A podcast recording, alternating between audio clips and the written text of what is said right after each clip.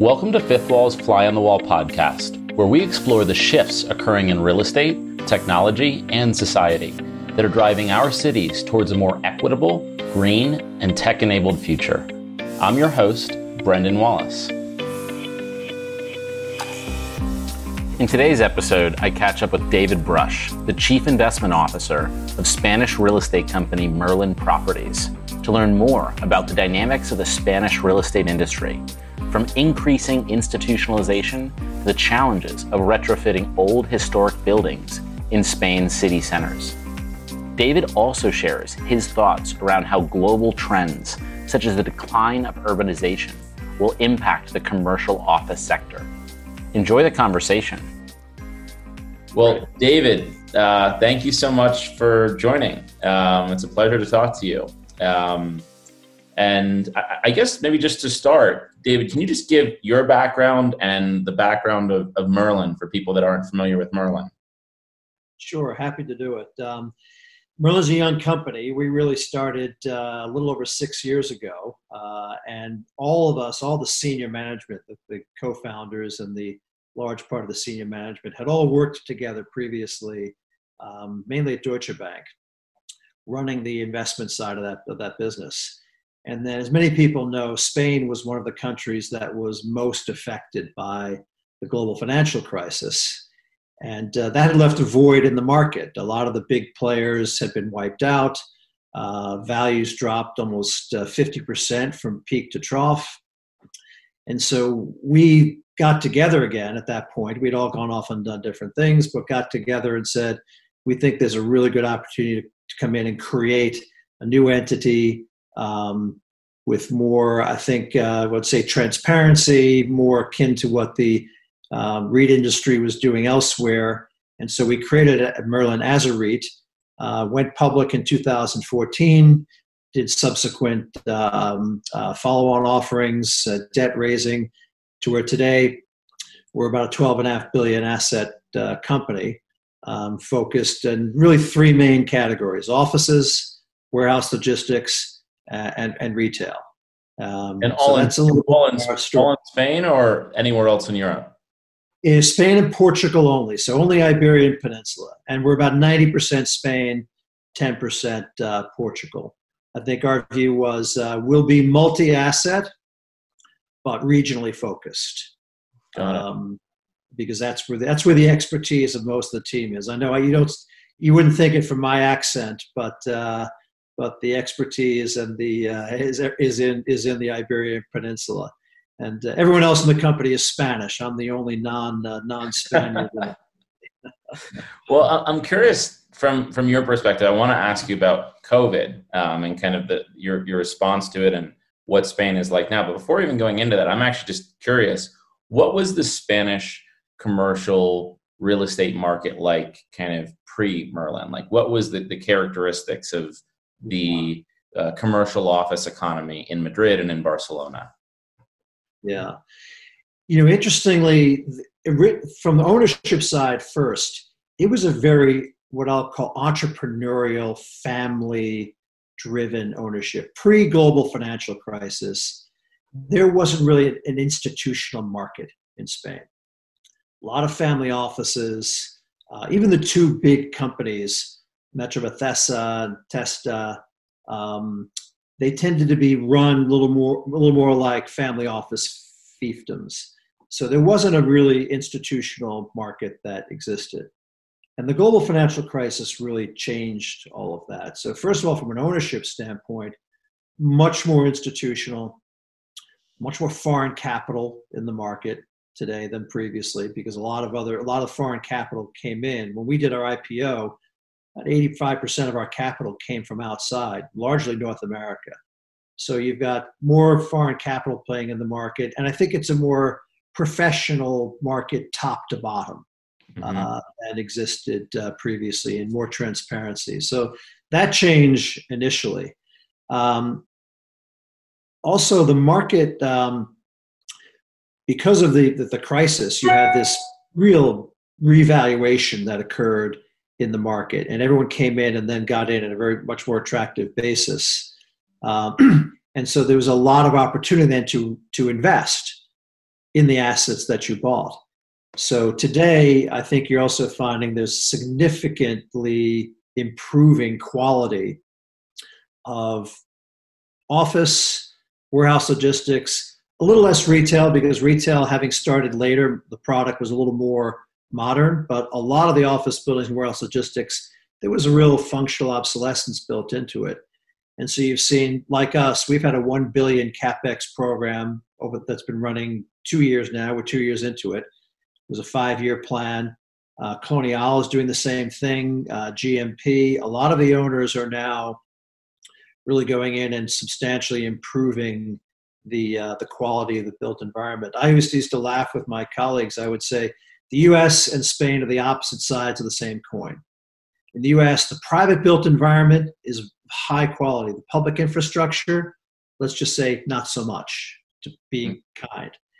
In Spain, it's the opposite. The public infrastructure is extraordinary. Rail uh, network, road networks, all having been relatively recently built when the EU money came in uh, after uh, after the European formation of the European Union.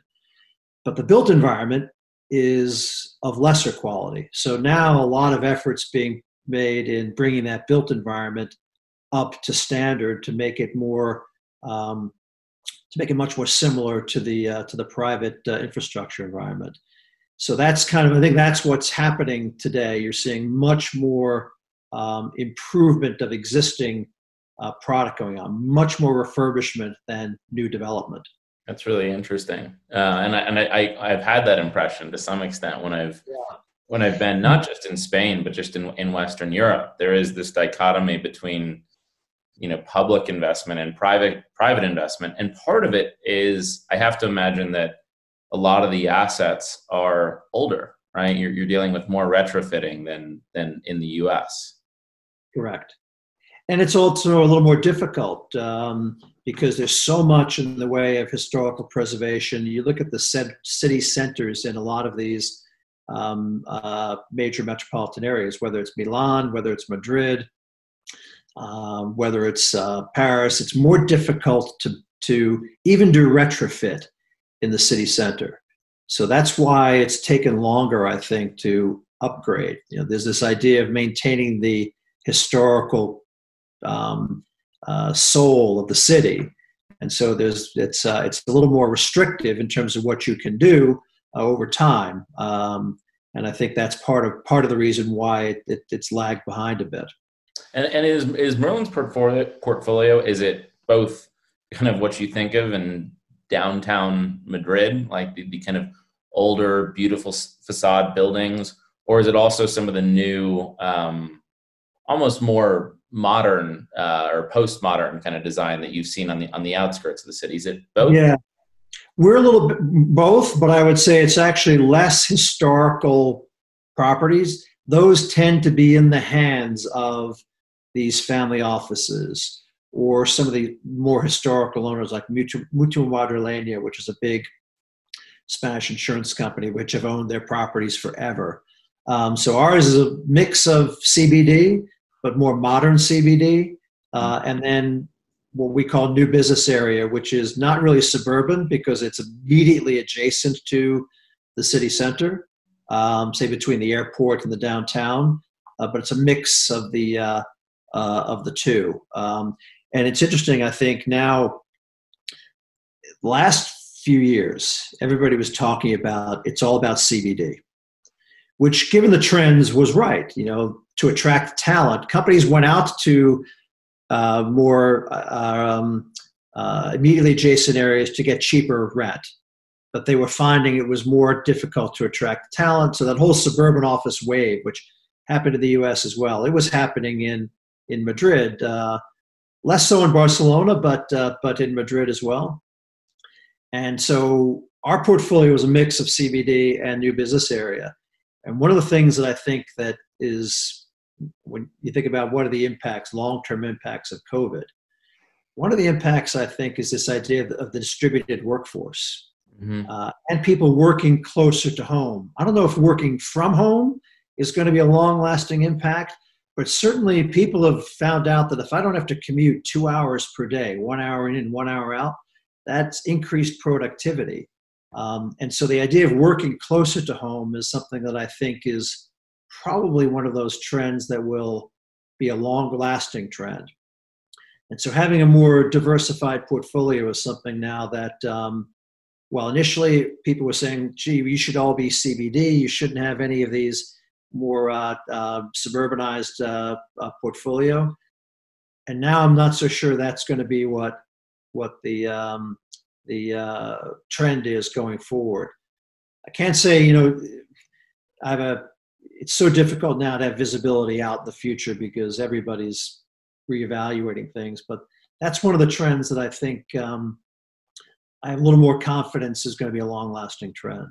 And I'm curious, David, from your perspective. Obviously, Spain was in the Western world, you know, probably the the first or the second country that was impacted by COVID yeah. in a very immediate, very crisis like way. Um, can you just walk me through? And, and, I guess to some extent, even today, you're further ahead in terms of reopening, I think, than where the US is. True. What have the last nine months? Oops. Did I lose you? No, I'm here. Oh, sorry. I don't know no. what happened. um, what have the last uh, I guess 90 days been like for you? Yeah, it's been uh, it's been a whirlwind, and uh, you know it's a little like the reopening, right? As the reopening is happening in phases, our reaction and our decision making has also had to move in phases. So Italy was the first. Italy was the first country that really started to demonstrate a high number of cases, and Italy shut down first.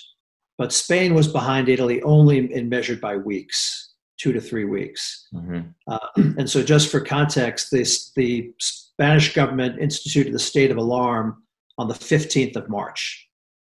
So it was the beginning of March, the first two weeks of March, when the case loads were really increasing, and it was by the 15th of March that the the uh, Spanish government instituted the state of alarm, which basically allowed the central government to take control because Spain is a um, the autonomous regions have a lot of the reason they're called the autonomous regions is they have a lot of autonomy. And declaring a state of alarm then allowed the central government to to take control of how the um, crisis was going to be managed uh, so on the 15th at that point and we actually closed our offices in merlin on the 11th of march because we had seen we did a little earlier and the initial was always, how do we operationally deal with this, right? Um, all of a sudden, you've gone from 150 people working in the offices to everyone working from home. Mm-hmm. Um, fortunately, we were well prepared in terms of uh, security. So that move to working from home and having the right um, uh, uh, network security in place that was done quite uh, quite well without any without any issues. We have had many many more uh, attacks on the network, uh, but the network resiliency has proven to be quite good. Um, then we also had to deal with how do we do, we have to keep our shopping centers open because we had essential services in all but one. So create the right teams, divide your teams. So if anyone did get um, uh, contract the uh, the virus, you could put that team in quarantine, but have another team ready to go in place. So you so, had uh, good duplication on the property management side. Correct, exactly. Uh, we kept our serviced offices open, um, and so we had all of our hosts working remotely, but people could still go into the uh, into the uh, flexible office space. So that was the first, I'd say, two to three weeks. Right? How do we how do we make sure that operationally we're set up properly and that we're handling uh, our properties in a way that allows our, our allow our tenants the right kind of access? then it started to move more toward okay now we have issues right uh, um, and retail was the i think the biggest right because people were not shops were closed um, so we again before the government came out with a policy we instituted our own policy and we had a commercial policy that we applied um, across the entire portfolio so anyone who was not able to open so closed by government edict we granted a, a rent holiday. uh, for a period uh, that was going to be the shorter of whenever the economy reopened or uh, the uh, end of July. And, uh, and it, to qualify for that, we basically said you have to be up to date on your current payments. You have to waive any right in the future to come back and bring COVID related claims for relief. We wanted to shut off any future liability. Right. And uh, you had to agree to pay your share of operating expenses because that's part of the, of the contract. So we'll, give, we'll, we'll give you the, the relief on rent, but you have to pay your share of operating expenses. Mm-hmm. And um, you know, the reason why we did that that way, Brendan, I think was we said we one we want to get out in front of it rather than you know wait for things to happen. Two, we want to do this in a way that's as non-litigious as possible. I think you've seen some others who've taken a different approach. There's going to be a lot of litigation that comes yep. out of this. And personally, I don't think it's going to, you're going to be terribly successful in litigation when you're saying, I want people to pay rent when the government forced them to close. Yeah. I don't see that ending well for the landlords. Especially in retail, right? Especially in retail and especially in places like Spain. You know, Spain is a civil law country. Um, so it's much more, there's much more um, uh, left to the judge and the courts to determine. They're not, they're not guided by any specific legal uh, imperative. Mm-hmm. So we took that view. We said we'll maintain our tenant relationships, and frankly, it worked well. Our tenants were very appreciative of that. We're going to foreclose any litigation in the future, um, and we're going to make sure that we have our um, current operating expenses covered.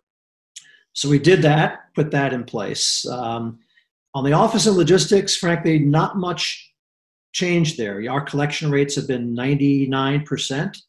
Um, we had people come to us and, and, and make requests, but 95% of our office tenant base is large corporate. And so we said, look, you know, we're suffering, you're suffering, but I don't see any reason why, you know, we should be grant. My bank isn't granting me any waiver on my interest. The utility company is not granting me any waiver on my electricity. You know, we'll help the people that we know need to have help, but uh, but uh, otherwise, uh, you know, enforcing the contracts. Right. And logistics, right. the same. It was quite uh, that that business has actually been quite quite uh, resilient. Um, then I think we moved into, so after doing that, we then moved into, okay, now how do we uh, account for, how do we manage the reopening? Because as you said, Spain is ahead of the curve. So we started to reopen three weeks ago. Uh, and so we had to make sure our shopping centers, what kind of um, methods do we need to put in place? What kind of both sanitary and, uh, and screening methods? What do we have to do to make sure the workplace is, uh, is safe for people to return. So that's kind of the wave that we've been through in terms of how we responded to the uh, to the crisis. And so, three weeks in, what's it? What what are kind of some of the initial impressions? Is it?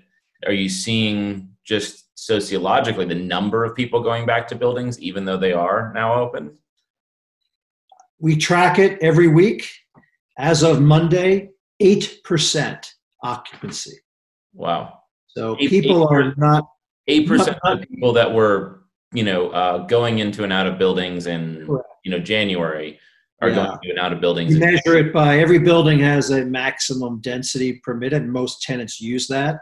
Mm-hmm. So we use that as the core. Okay, this is the maximum number of people that would be in that building when it's full. Mm-hmm. We apply our vacancy rate and say, you know, so we did. We have a core of the number of people, and based upon the, and then we track everyone who's going every day. 8% of that maximum number have gone in as of last week. So people are very, very, um, you know, slowly returning. And when we run surveys, because we're trying to figure out, you know, what, what staffing we need, most people are saying not till September.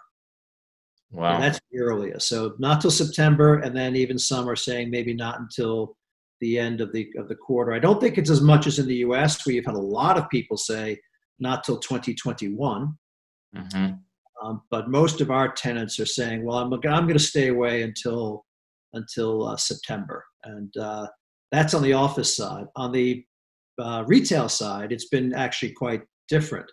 We've seen people coming back to the retail much more quickly, um, and right now in the in the phase that we're in, you're only allowed to be at 25% capacity. That'll move to 40% for a lot of the uh, um, uh, regions as they move to the, the following phase.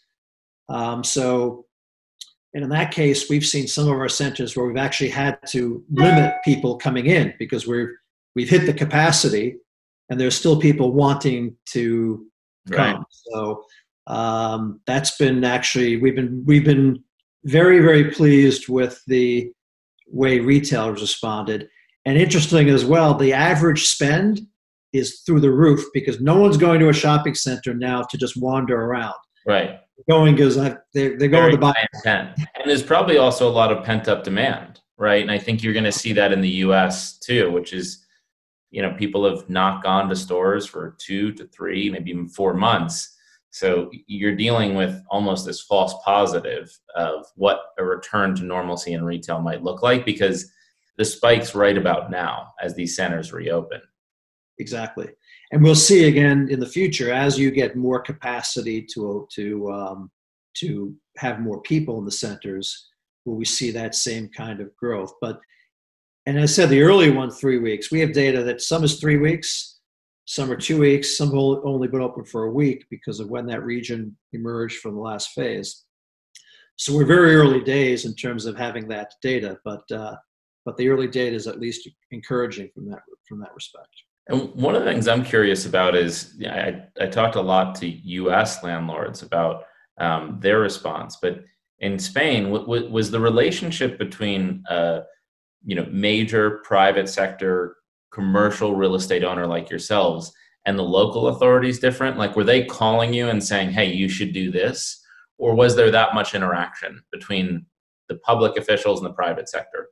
There was a lot of interaction, but it was not it, because it was all done very um, uh, consistently. So there wasn't a lot of bilateral. It was these are the things that you, as an owner of commercial, need to do.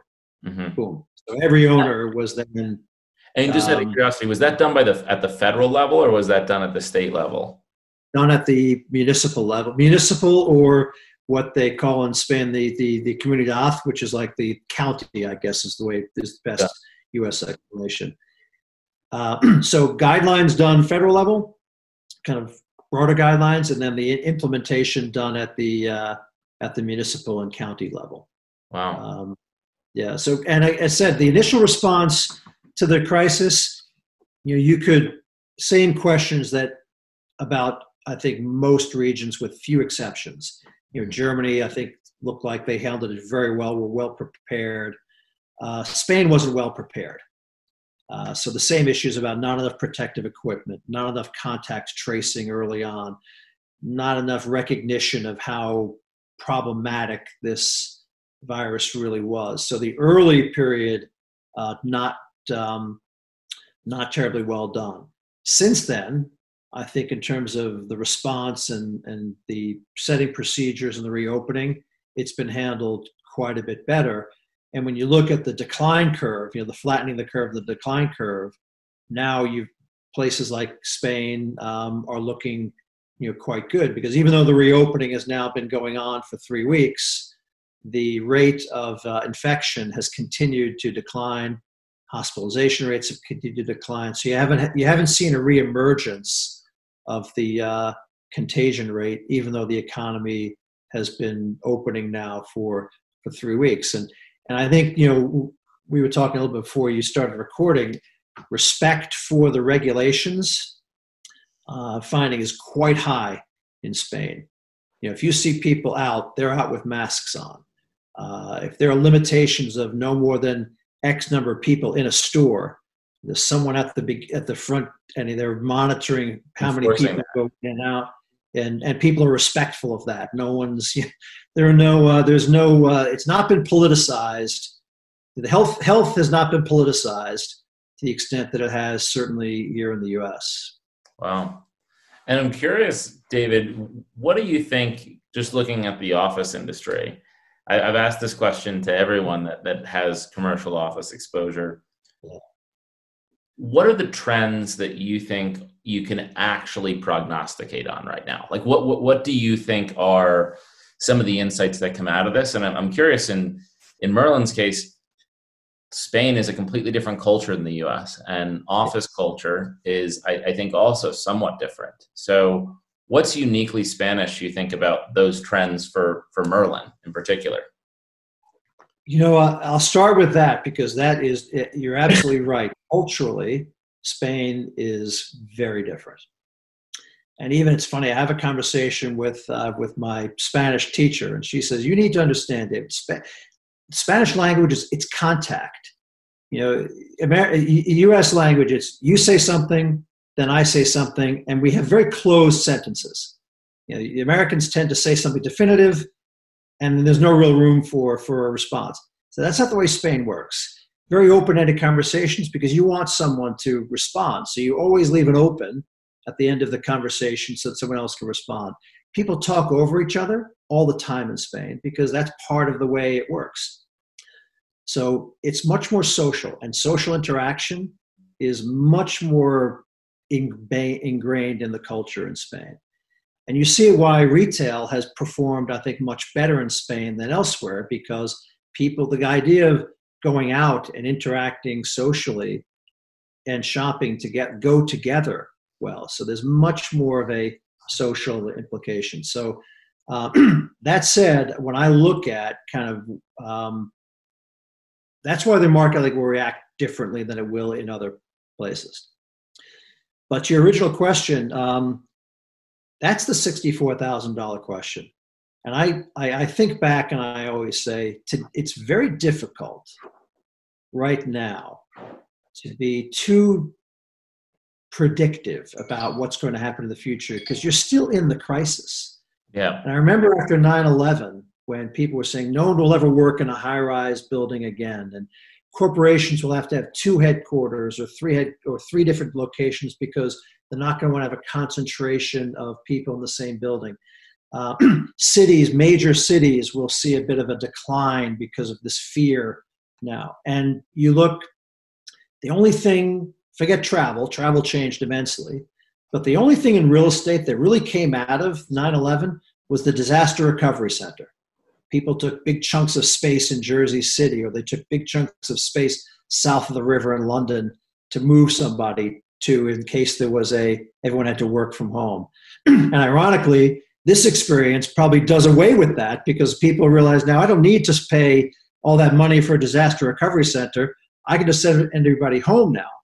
Um, but that was the only real change that came out of it. So I'm always cautious to say don't take too many definitive decisions until you have a clear picture of what the real change is going to be versus what people think the change is going to be. Yeah. That said, there are a few things that I have a higher degree of confidence on that will change, I think. This move to higher density, you know, in a Spanish context, used to be 10 square meters per person was the density in the building. That had gone down to as low as four and five in some WeWork uh, uh, centers. And so that move to higher density, uh, I think at least gets uh, slowed down, if not reversed, because people are not going to want to necessarily work in that close uh, together as they were previously. And there was a little bit of a backlash to that anyway, on health related, you know, not even related to health. People were talking about, oh, this productivity is not that great because people don't, uh, there's no space to have a, uh, those, those private conversations. Uh, there's an interruption of noise. So I think lower, the move to lower density probably um, slows down, maybe reverses. The second is flexibility.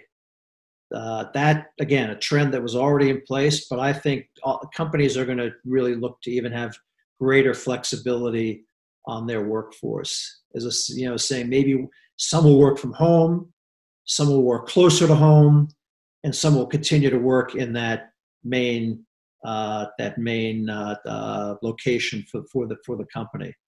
And so I think that will also be something that continues to come out of it. Um, other things about you know will we entirely go to a a um, a uh, work from home environment? I, I I I think people are overestimating how long that will how how many people will actually work from home. Uh, but I again, I do think you'll see more people working in different kinds of, uh, of, of, of environments. And those are the two things that I have a really higher degree of confidence on. Other things like the decline of urbanization. Will we move to again a, a more um, uh, suburban orientation? I'm not so sure about that. Uh, the decline of the of the mega city. Mm-hmm. That I think is not a trend that will. You know, there'll be impacts in the in the in the near term, but long term, uh, I'm not so sure the one other thing I do think will be a trend too is is because again, if you find that you can have people working from from more people working from a dis, uh, distributed workforce, I think some of these um, cities, like in the U.S. context, Austin, Texas, uh, Boise, Idaho, um, if you can now work from a lower cost environment, but you can now have a job that is a Silicon Valley job so Silicon Valley job, but I, I don't have to I don't have to pay a four thousand dollars a month for a 500 square foot apartment in San Francisco. I can actually live in Boise. I think that might you know might have some some impact. In Spain, less so because I don't think they're you know you, you don't have the same. You've got this dual duopoly of Madrid, Barcelona, and then if you drop from that, you know, you're talking about cities that are that are significantly smaller. But in the U.S., I could see that happening.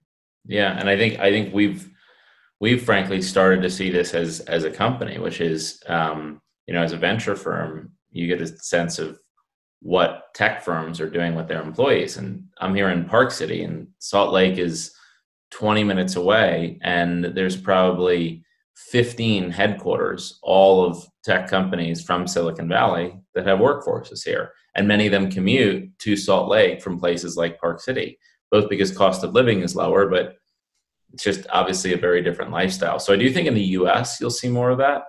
Um, yeah. I'm curious from your perspective. Obviously, Merlin's a company that that has looked very closely and committed to just innovation, you know, at at your real estate assets. And how do you think the the imperative for real estate owners to adopt technology changes as a result of COVID? Like, do you think tenants are going to be asking different kinds of questions on the other side of this crisis? Absolutely absolutely. Again, this this that trend toward um, technology application to managing uh, to making health healthier environments, more connection and contact with your tenants directly through different communication and, uh, and engagement apps. To me, that just gets accelerated accelerated by all of this, and I think particularly in the area of of um, of uh, quality of environment. I think you're now going to have to be much more focused on the how you're maintaining the quality of the interior environment of your building. What's the air quality?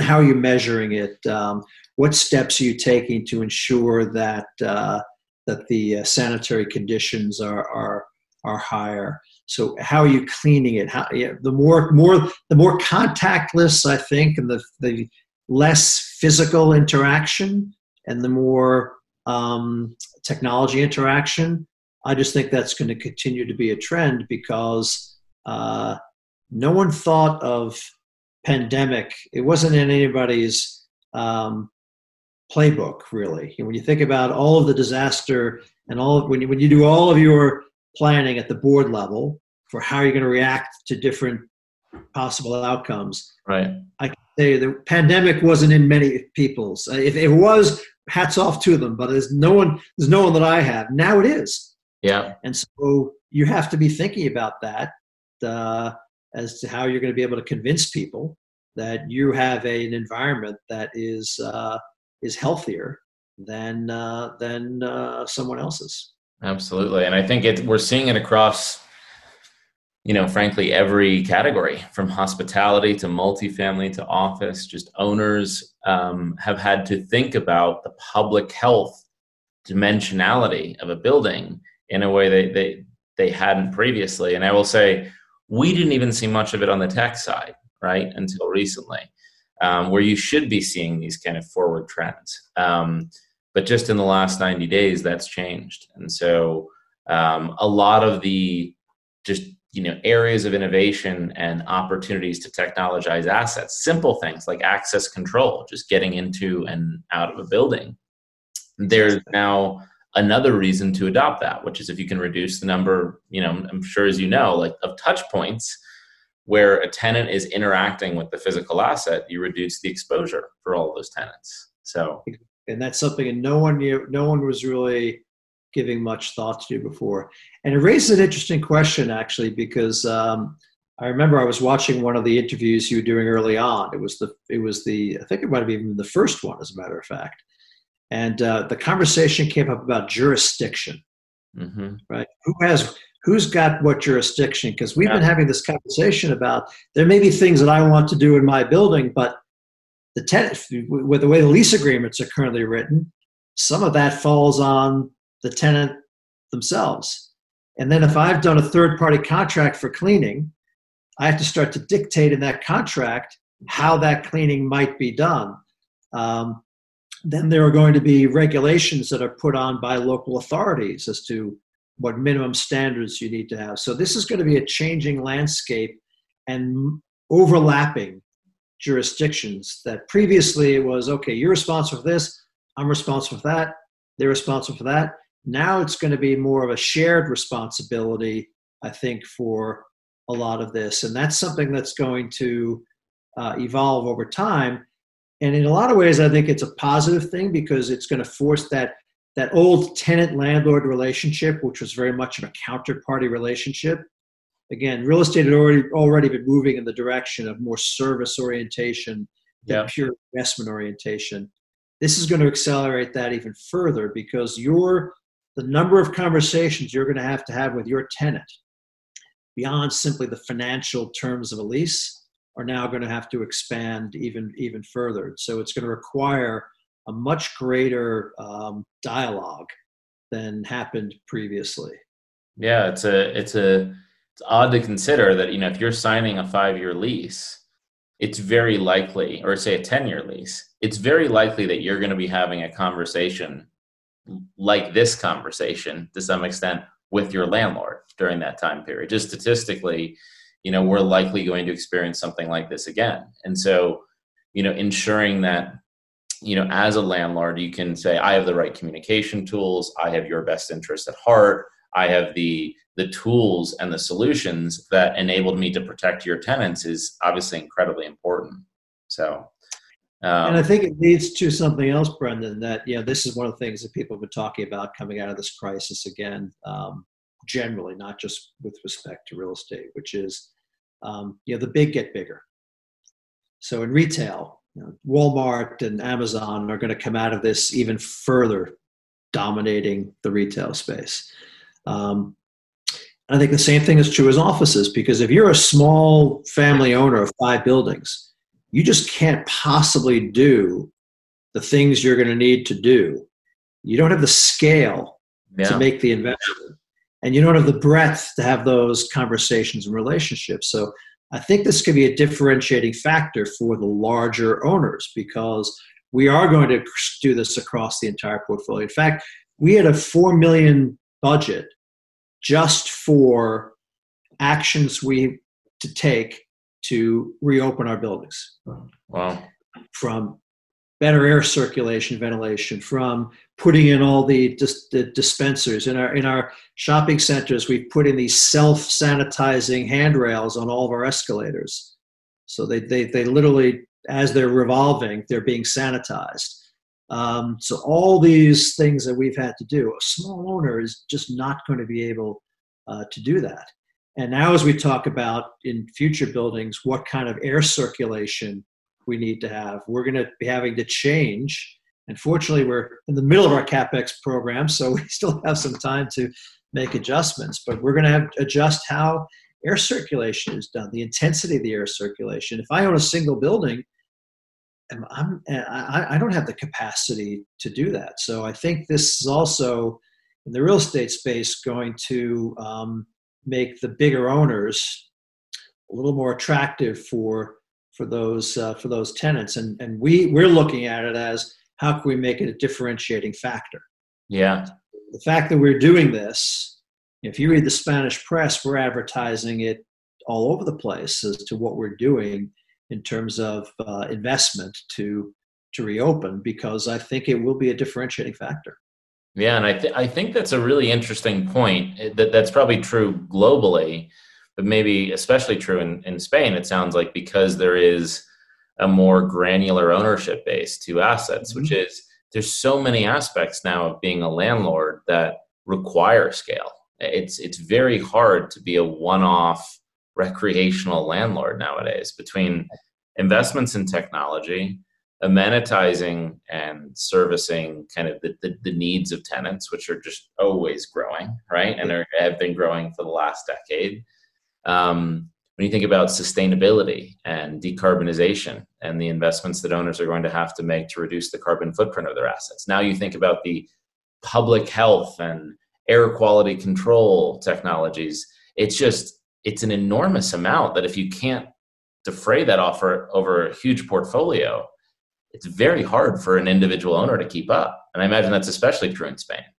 It is. And and uh, and again, I think I think it's only going to get even more even more uh, pronounced over time because those tenants are becoming much more aware of even from an ESG perspective. They're becoming more aware of the buildings they're going into because they have their own um, uh, agenda with regard to ESG and that's been been uh, been uh, uh, a factor going forward. You know, not unrelated to COVID, but we you know when you talk about how are you making your your portfolios more uh, sustainable, we had just embarked on a program. We're putting photovoltaic panels on all of our uh, roofs of all our warehouse logistics centers, and then selling you know selling that energy to the individual tenants. And First, we can reduce their energy costs by about 25%, and they can use that as a as a um, uh, from a uh, public image standpoint, corporate image standpoint, to promote that they're generating their or, or, or uh, that they're consuming their power is all renewable, and then we can sell the excess back to the grid. So that's something that we've been doing on the on the energy side to become uh, more sustainable, and that just adds again on top of what we were just saying about all the different investment required to make sure that you're operating at the uh, at the forefront.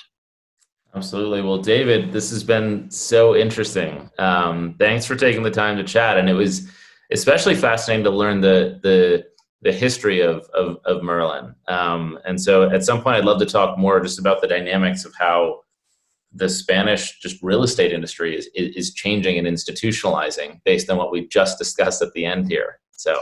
Well, my, my pleasure, and uh, you know you're always welcome. I know you come to Madrid often, actually, because we've, we've, uh, we've, had a few interactions there. So you're always welcome to come when things start to settle down more. Uh, we'll have a nice uh, a nice uh, Spanish dinner, enjoy a good Spanish bottle of wine, and we could talk Spanish real estate. I'd love that. Great. Well, well, thanks, David. I appreciate it. Thank you. Okay, Brendan. Cheers. Thanks for listening to this episode of Fly on the Wall. All of these episodes and more are available on our YouTube channel. To learn more about Fifth Wall, visit our website at www.fifthwall.com.